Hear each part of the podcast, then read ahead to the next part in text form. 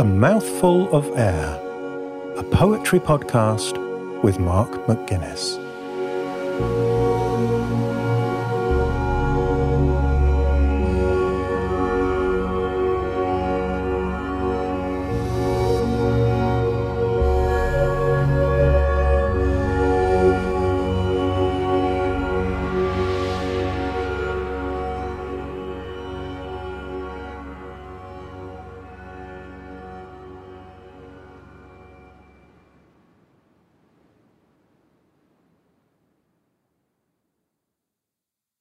The Garden of Gethsemane by Malika Booker. I cannot tell you what the trees whispered to him that night. Air ripe with the scent of living, fruits pungent, leaves clapping, harmonizing with the cricket's rhythmic screech. What could trees whisper to a black man juggling sorrow on the eve of his catastrophe, face tortured, back bent from the weight of prophecy? Kneeling in damp soil, thoughts wrestling, each worry a serrated knife gorging flesh. So he was weeping, beating his chest, murmuring, Big man, don't cry, wanting to unshackle from his father's heirloom.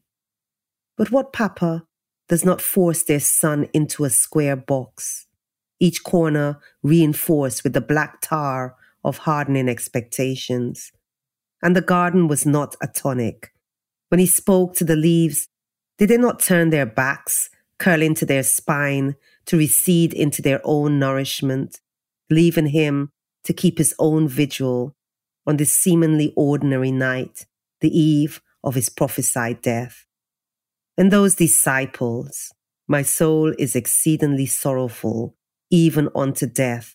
Tarry ye here and watch with me. He asked them, Oh, those fickle hearted men, how their snores became bass in the ripe music of this garden. How they will regret not catching the tremor in his voice, the slight waver each pause. Regret will sit heavy on their chests whenever they remember this garden and not reading the nuances, his pathos between each utterance of his asking. Sit ye here while I go to pray, meaning Sit so we can converse in the language of grief, meaning, it is my last night with you. Let us partake in the language of wake, lick down dominoes, and make old talk. Come, Naman, meaning, be my brothers tonight. Come, lick down double six, and rock the table. Disturb the still of the night. He wanted all talk, lime and labrish. My soul exceedingly sorrowful, even unto death. But his brother's snores mingled with the owl's hoot, and the leaves turned their backs while his kinfolk sprawl out in sleep. The nails, the nails, bones breaking, splintering, bearing timber on your back like a donkey carrying load. Say he's weeping and beating his chest, muttering, Big man, don't cry, mourning his lack of ordinariness. Mourning, his body will not rot, worm and decay. Maggots will not feed on his flesh. Now, his palms dig into the soil, earth in fingernails, sifting the dirt man's flesh is molded from, burying this sorrowful weight, then standing as the stuttering light of morning approaches.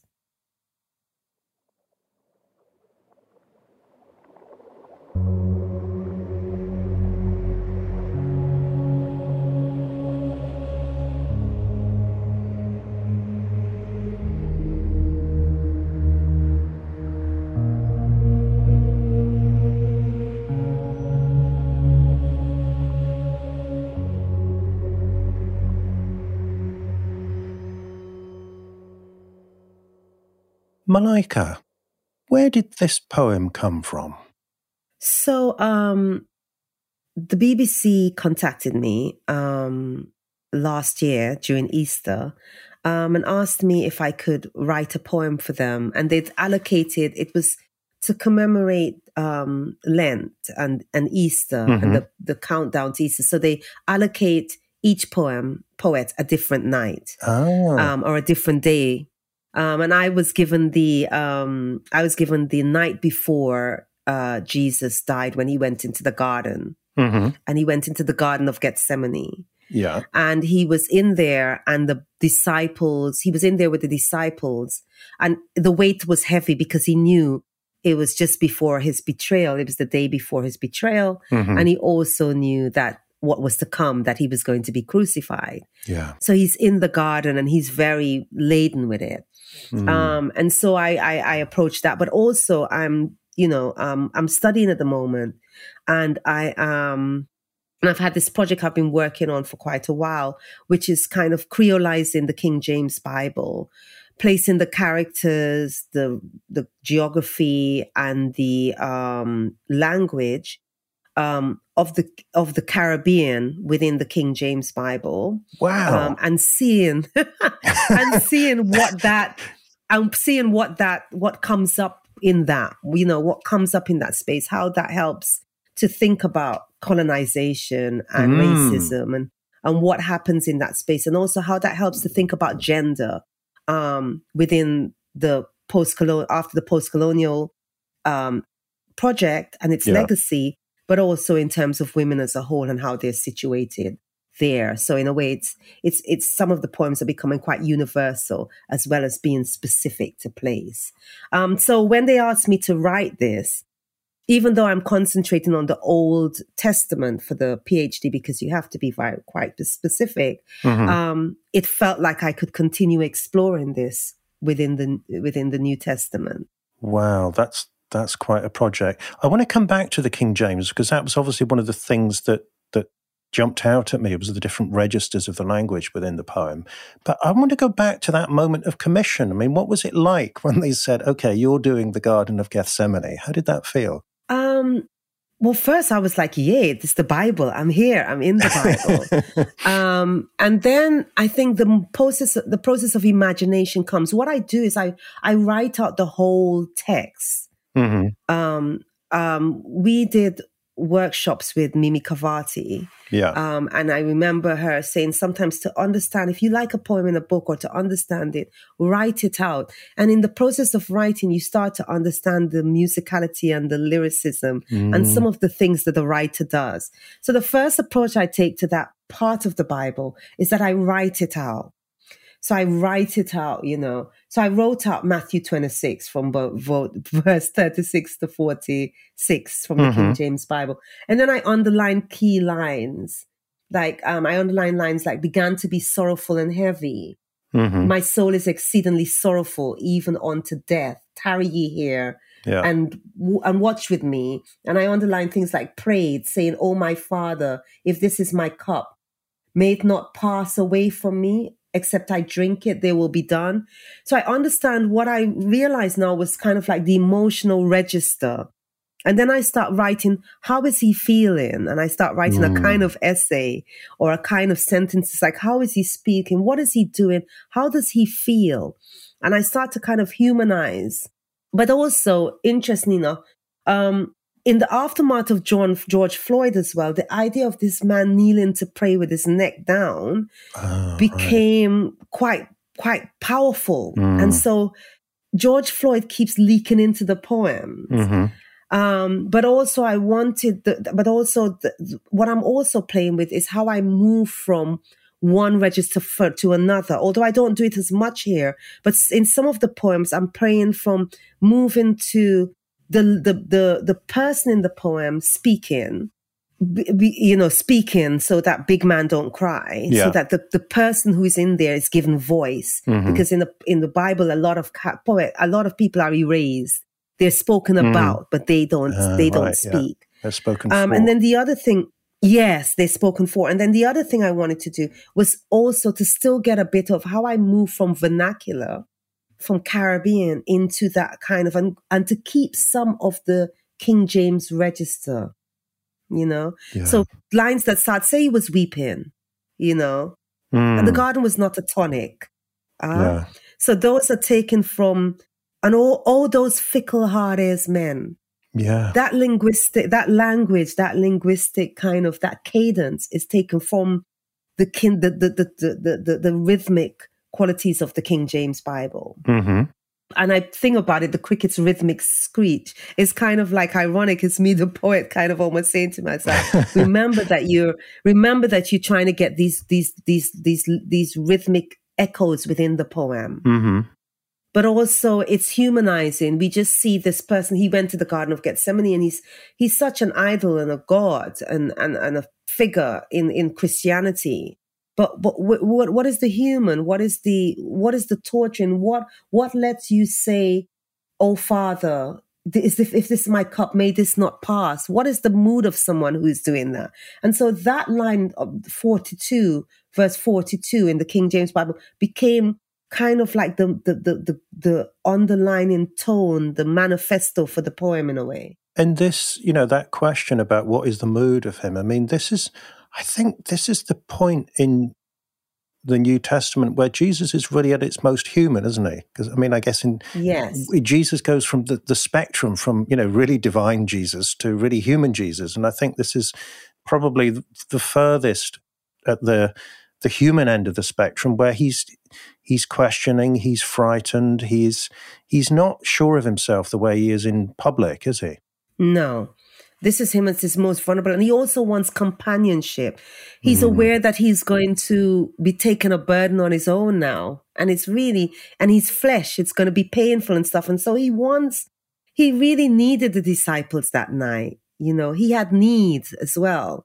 And so I wanted that in there as well. And I wanted to explore how would this sit in, in, in the, in the, in the, in the, in the Caribbean, um, wake tradition or ritual of nine night of watching of so when someone dies mm-hmm. you know um sometimes from the moment of death you know you start going to the to the house and yeah. you're you're watching you're sitting with the family mm-hmm. um in the olden days the body would come into the house as well mm-hmm. and the night before the family would sit with the body mm-hmm. right um and then in the in the wake in the during the wake there are things that happen like you know people play dominoes and eat food and share food and share stories um in that wake tradition so i'm pulling some of that into here as well very subtly he wanted them to sit down but it's really ironic he wanted them to sit down and play dominoes because it's its own wake so that's mm. unusual yeah. right because yeah. the, the body is usually left um so so so so that and then I, I wondered about nature. If this is set in the Caribbean, then nature plays a big part. So I started reading up about that region and the olive trees and what was being said about the olive trees and what were being said about the trees. So I started doing research about the trees and and then I saw something in my research about leaves curling in in the night. Mm. So that's nothing to do with the olive trees, but these leaves curling into the night and I and so that was um, and then I I thought about the idea of leaves whispering. You know that we always talk about leaves whispering. It's such yeah. a, a, yeah, a, yeah. saying. Mm-hmm.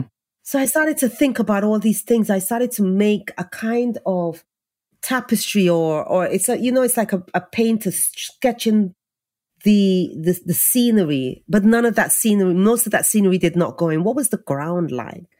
Was there dew? So I know that there's dew in the in, in there was dew. Mm-hmm. You know, dew is saturating the place. Is dew like tears? And some yeah. of those images didn't come into the poem, mm-hmm. but th- that kind of that kind of exploration happened and then got discarded. So I have an image of you kind of walking around in the imaginative space where you're doing research, you're reading the King James Bible, you're thinking, you know, George Floyd is in your mind as well. How do you how do you navigate that space? Because these are some big, weighty topics among in and among some you know little technical questions like, well, was there dew on the ground? I mean, how do you find the right orientation within that space? So um, it's funny because as you're talking to me, I'm looking at my notebook to, to help me to remember because you get the poem and then you forget all that work before. Yeah. Um, I started, I think I think it started with, and what did the trees whisper that night? That was the first line mm. of the poem in a couplet. And what did the trees whisper that night to the big man um, whose will was at the crossroad? I started thinking about this crossroad. And so that was the first couplet before the editing. Mm-hmm. And so I started to write and but also I I started to kind of write what do I want the poem to do? And I wanted the poem to score an emotional landscape. Mm-hmm. So um so I started to get I start to get what is the emotional landscape? It's it's need, it's it's loss, and how does that manifest itself? Well, the trees are whispering. There's ambience. It's almost filmic. The poem is almost filmic. Mm. Um, what do you do in grief? You you you you weep. You you beat and and then I cannot tell you. It's like it came out in my free writes. I cannot tell. I cannot tell you how he was feeling that night. I cannot tell you how he can. You know. So that kind of came, and then this and and maybe he must have, and maybe he must have. So Mhm. looking at the free write, I started to see that that was an a kind of anaphoric. Yeah. Um, I can never say it or anaphoria, anaphoric, um, which is when you repeat something at the beginning of the line over and over, and also it felt really good to do that because that feels like a biblical, almost a prayer. yes. place, yes, 'cause it's in litany- Yeah. Yeah. Yeah. Yeah. Yeah. And in prayer, that's what happens, you know. Mm. Um, you do that, and we said, and in the name of the Father, and da, da, da, and and and, and you you Yeah. have that repetition refrain. So I thought they, that might add the element of prayer in the poem, and so I'm starting to kind of construct the poem. That those those suppositions, and then you start working on the poem line by line, and then all of that kind of becomes becomes the foundation that you've forgotten, but it's there in the body because now you're like re- really trying to get you're on the blank page trying to get the words. Mm. and you're working sometimes line by line sometimes pulling lines that you've got in notebooks that you put down you know. So i had something like i cannot tell you what the trees whispered that night. Someone's ears desperate for empathy. What the, tre- the trees whispered to my tortured face my body bent from the weight of forecasts and um, um, complexities me kneeling in the soil my knee on the sogging earth in the rain in the dew in the air ripe with the scent of the living, and the fruits are pungent in this damp evening. Now you're hearing all these extra words, Mm. right? Yeah. But that's me exploring the idea, and then it's like it's brutal, rigorous editing. Right. So we're going to come back to that process in a moment. There's a there's a couple of characteristics of of your Jesus that I think I would like to pick up on here. So one is you you describe him as a black man juggling sorrow. Now we know from you know the the typical iconography is he's very often white. He's Caucasian, isn't he? And we know that he Yeah. almost certainly was not. So on the one hand, you've emphasized the blackness, and also I think it's very interesting. You you you have I think you repeat this phrase: "Big man, don't cry." So that Jesus struggling with his masculinity there, if you like, Yes, and again, yes, normally the way he's represented is it's not exactly effeminate, but he's not a macho. We don't get macho Jesus Mm. very often. Maybe that outburst in the in the temple with the in the market, but he's normally Mm. quite passive, quite gentle, qualities that would not be associated with the big man. So I'm, I'm curious about how you came to this imagining of your Jesus. Well, fun, fundamentally enough, right? The poem is quite. As I'm talking to you about, it, I'm like, wow, this poem is doing quite a lot. Mm. Um, it is exploring masculinity as well. Um, one of the things that I suppose the bigger project is doing is it's looking at this very patri- patriarchal book, right? Um, this very, very patriarchal book. Yes, yeah. it Doesn't get a lot more patriarchal. Yes. It doesn't get a lot more patriarchal than that. Um, and it's unpicking some of the some of the the the, the problem the problems um, with patriarchy. Yeah. Um, and one of them is this notion of the stoic masculine figure. Mm. You don't show your emotions. Yeah. But I beg to differ. I think there there are loads of times when we see Jesus outburst. Not only there's times when he he tells off the apostles. Mhm. There's times when he speaks to them in this kind of proverb. Mm. There's times when he, it seems like when he's having emotional outbursts, except for the one in the temple. There's the other time when he has that, when he's in the desert being tempted by the, by the devil. Yeah. And it seems like there's a solitude whenever he's experiencing agony. Mm. For me, I, I suppose there's Yeah. a solitude when he's Mm. experiencing agony. Um, you know, there's this even even though he had the the thieves with him on both sides of the cross, he is the one who is nailed. They're not nailed. You know, he's he, he's the one who he's still alone. Even when he's carrying the cross, he's still alone. So there's this there's this thing, and I, I I wanted the big man don't cry to represent that, but I also wanted to explore not only ma- so it, it becomes universal because it becomes about the bigger masculinity, but it also becomes about masculinity within the black community, within the black diaspora community, Mhm. and obviously within the Caribbean community. How how man how males how man is the expectations we have Yeah. of of males and and and and and what is how is that expectations big man don't cry how is that expectations perpetuated on the black body when the black body isn't seen as a vulnerable body Mm. and how does the black body enact and perform to to um in a space where um the things enacted on it call for vulnerability call for emotions Mhm. you know so it's ex- so so it's big i mean god i'm exploring big things in these Well, in it's a, it's a poem. really big poem. and it's, you know, it feels like it's a poem with a big heart to contain all of that. And I'm also curious about this I at the beginning. I cannot tell you what the trees whispered to Mm. him that night. And, you know, all the way through the poem, we've got, as you say, Jesus as a very solitary figure. And he's, he's desperate for company. He's desperate for someone to sit with him and, and witness. I, I mean, I, I'm curious, who is this I? Who, because th- it strikes me that that I, maybe the, the poet, is witnessing, is waking with him. Would that be going too far? Yeah, I think um I cannot tell you this is a leftover from that from when I was writing it because in, in one of the free in some one of the free writes that I did it was like I can tell you and I cannot tell you Ah, Right. okay. um to, to enable me to understand what I what I knew about the text what can I tell you about this what can I tell you about this imaginary world I'm building and Mm. what can't I tell you and and one of the things I realized is I can't I can't tell you so I, I, I, I realized I couldn't tell you a lot, you know, I couldn't tell you what he was wearing. I had this litany, but, but I kept coming back to the trees and I felt like the trees would be an anchor. hmm And I felt like I wouldn't understand the trees whispering, I, the poet, but this is, this is the son of God. He understands everything. Hmm. He would understand nature as well. He would Right. understand.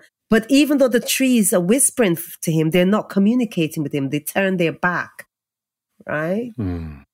Okay, so maybe we can focus a bit more on the the actual words and the writing process because you you've mentioned that it. Did you say it started off in couplets?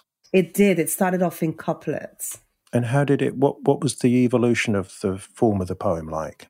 Um, so it started off in couplets and then it became a block form as I tried to kind of chisel and work on things. It became a, a really big block.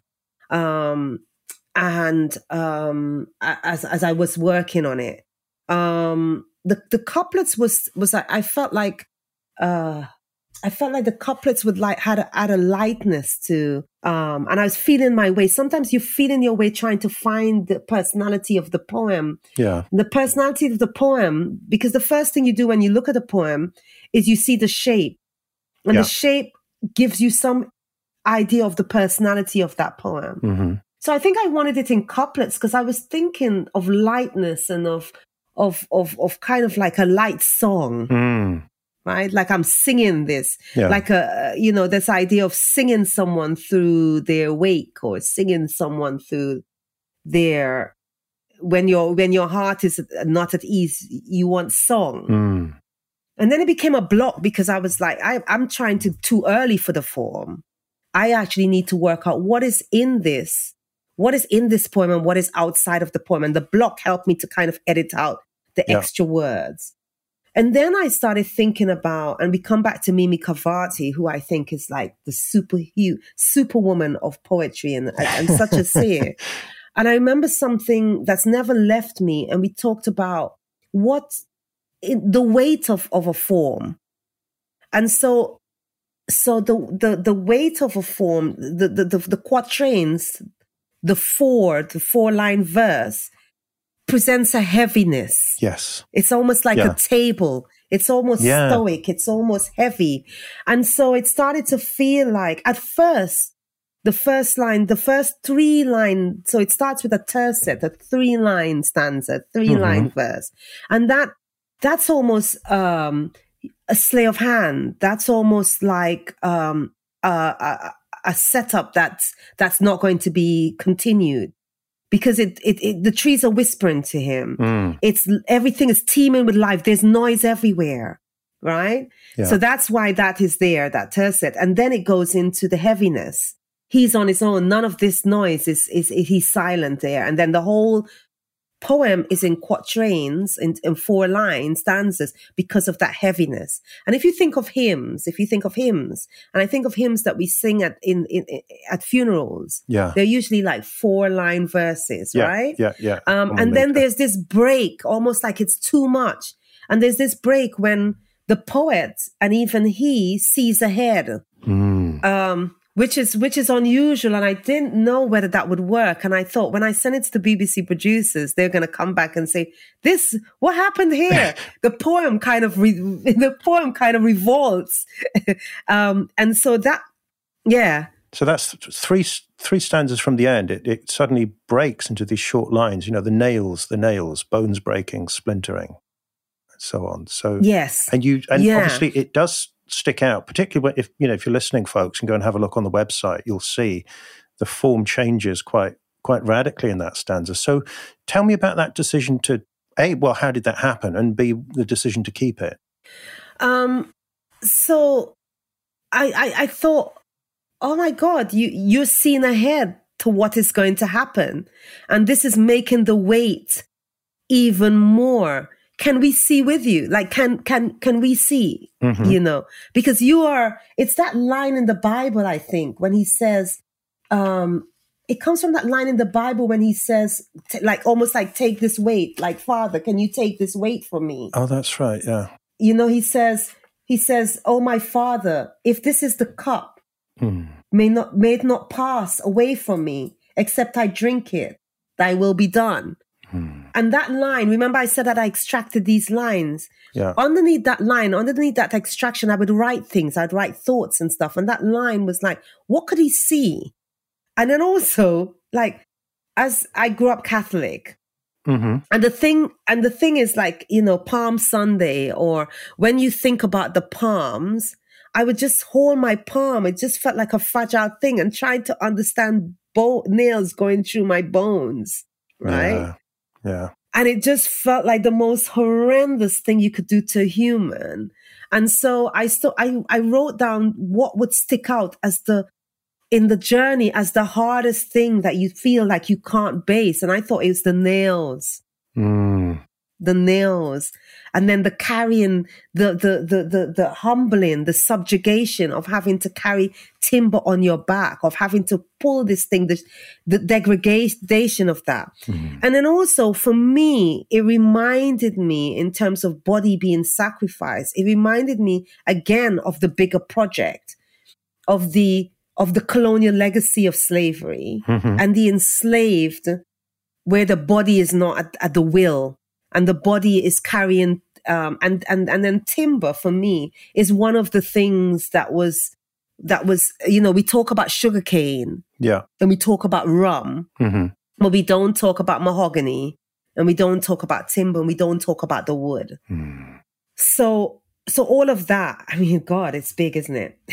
There's a lot of big writing. There's pages poems take pages to then get down into Yeah. that um, and it's agony because i don't know where it's going and i don't know where all these big ideas are going because the poem has to be put so precise so that came up and it became like a litany. It came like in your head your thoughts. You know when you don't want to do something oh the application form the application form. I have to write the application form Yeah. right? Yeah. so it became like that the nails the nails you know blood you know almost like almost like we're we're in that worry and the and and i said his worry was a serrated knife earlier in the poem and here we we, we the, the the reader enters into that serrated knife they enter into that into that mind for a second and they're in the future Mm. and then we come back and that's repeated. Say he's me- weeping, beating his chest, and now we understand it.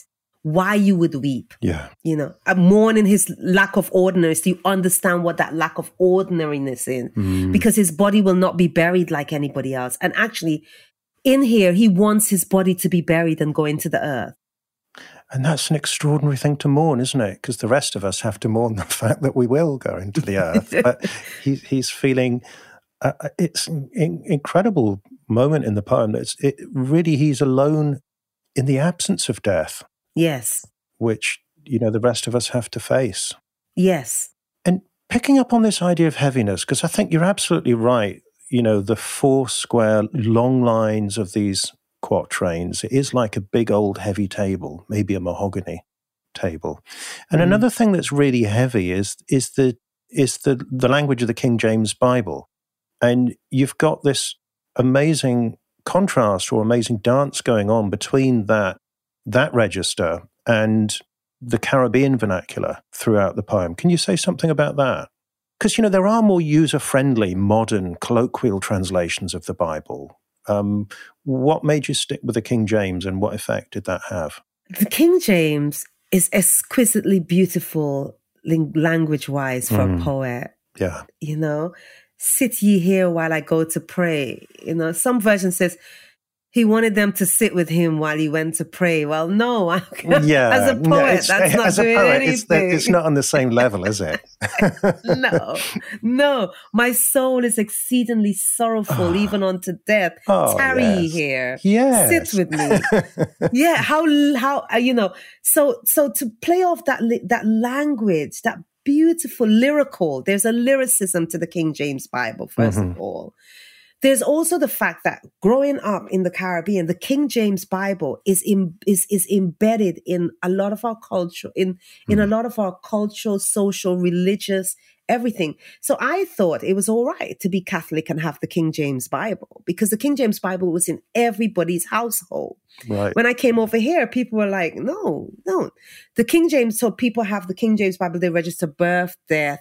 There was a time when people weren't allowed to read the Bible. It was felt that, you know, my ancestors shouldn't read, Mhm. shouldn't learn to read. Mhm. And some people were prosecuted for reading the Bible. And it's this same King James Bible, Wow. right? Yeah. Um, and the King James Bible is, if you listen to reggae lyrics, if you listen to, it's the most quoted, most of the lyrics come from from from the King James. A lot of the proverbial language within the Caribbean Mhm. comes from the King James. So the King, so the language of the King James exists and it's blended with this lyrical vernacular of you know if it's Trinidadian, if Mhm. it's Jamaican, if it's Guyanese, the King James Bible is there. Mm. Um, and I wanted to explore that, and I wanted to understand what that is, because also the King James Bible is is the Bible that you know um, people use the the planters, the plantocracy Yeah. use that Bible to to validate and to pick lines in there to Mhm. validate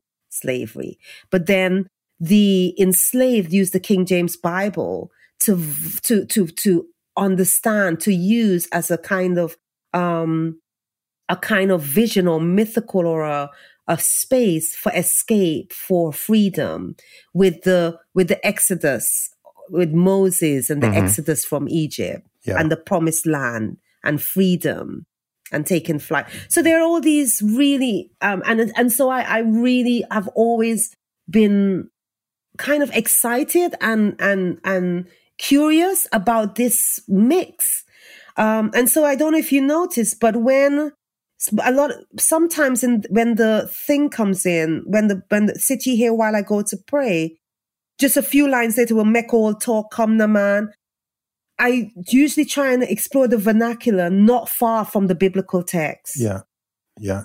You know, I wanted it to be much more, but this poem was like, no, I'm not having it because you know the poem kind of dictates what it's doing. It takes over from the poet.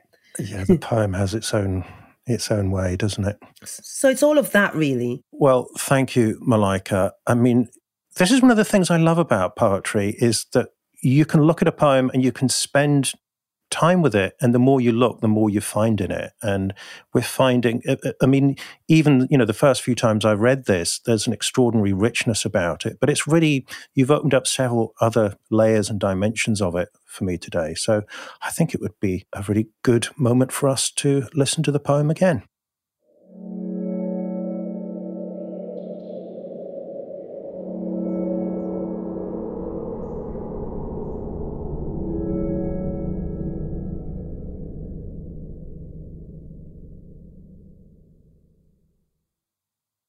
The Garden of Gethsemane by Malika Booker. I cannot tell you what the trees whispered to him that night. Air ripe with the scent of living, fruits pungent, leaves clapping, harmonizing with the cricket's rhythmic screech. What could trees whisper to a black man juggling sorrow on the eve of his catastrophe, face tortured, back bent from the weight of prophecy?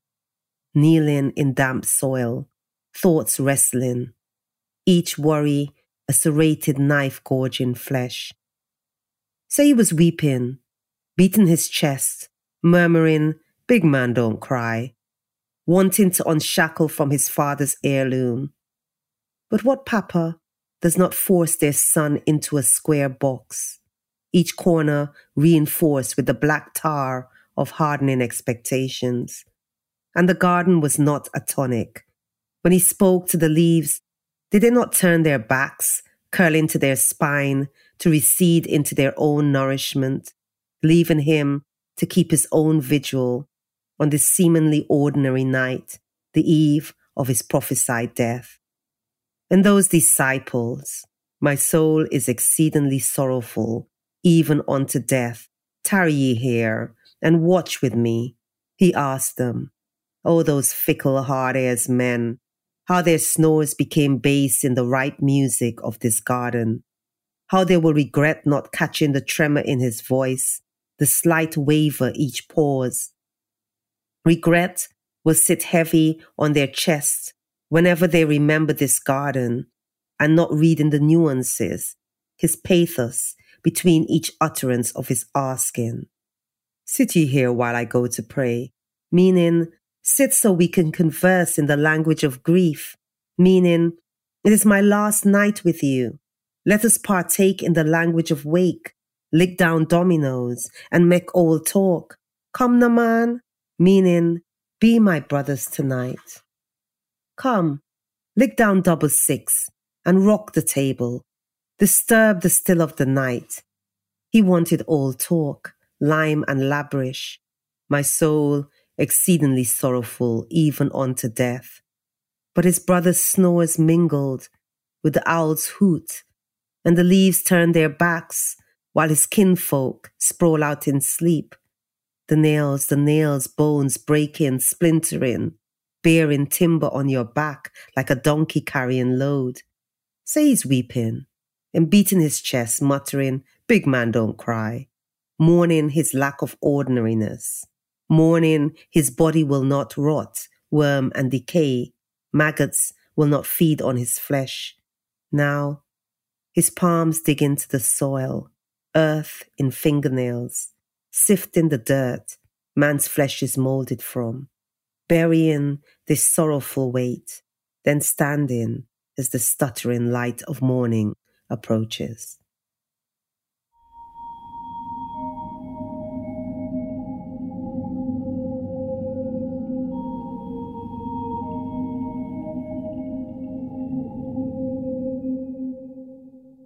Malika Booker is a poetry lecturer at Manchester University and a British poet and theatre maker of Guyanese and Grenadian parentage.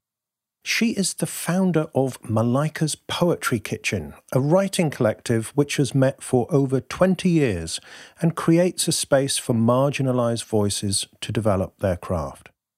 Her first poetry collection, Pepper Seed, published by Peepal Tree Press in 2013, was shortlisted for the OCM Bocas Prize and the Seamus Heaney Centre Prize 2014 for first full collection. She is published with the poets Sharon Olds and Warsan Shire in the Penguin Modern Poets Series 3 Your Family, Your Body, 2017. Malika is a Cave Canem Fellow, and in 2020 she won the Forward Poetry Prize for Best Single Poem.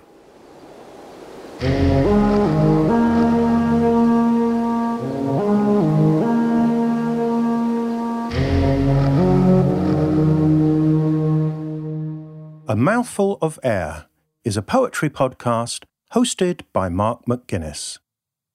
New episodes are released every other Tuesday. If you enjoy the show and you'd like to help me reach more poetry lovers, you can do this by telling a friend about it or by taking a few seconds to leave a rating or even a brief review on Apple Podcasts. If you would like a full transcript of every episode sent to you via email, including the poem text, you can sign up for this at a mouthfulofair.fm slash subscribe. If you'd like to follow the show on social media, you can find all the links as well as a full episode archive at a mouthfulofair.fm. The music and soundscapes for the show are created by Javier Weyler. Sound production is by Breaking Waves, and visual identity by Irene Hoffman. A Mouthful of Air is produced by the 21st Century Creative, with support from Arts Council England via a National Lottery Project grant. Thank you for listening. I'll be back soon with another poem.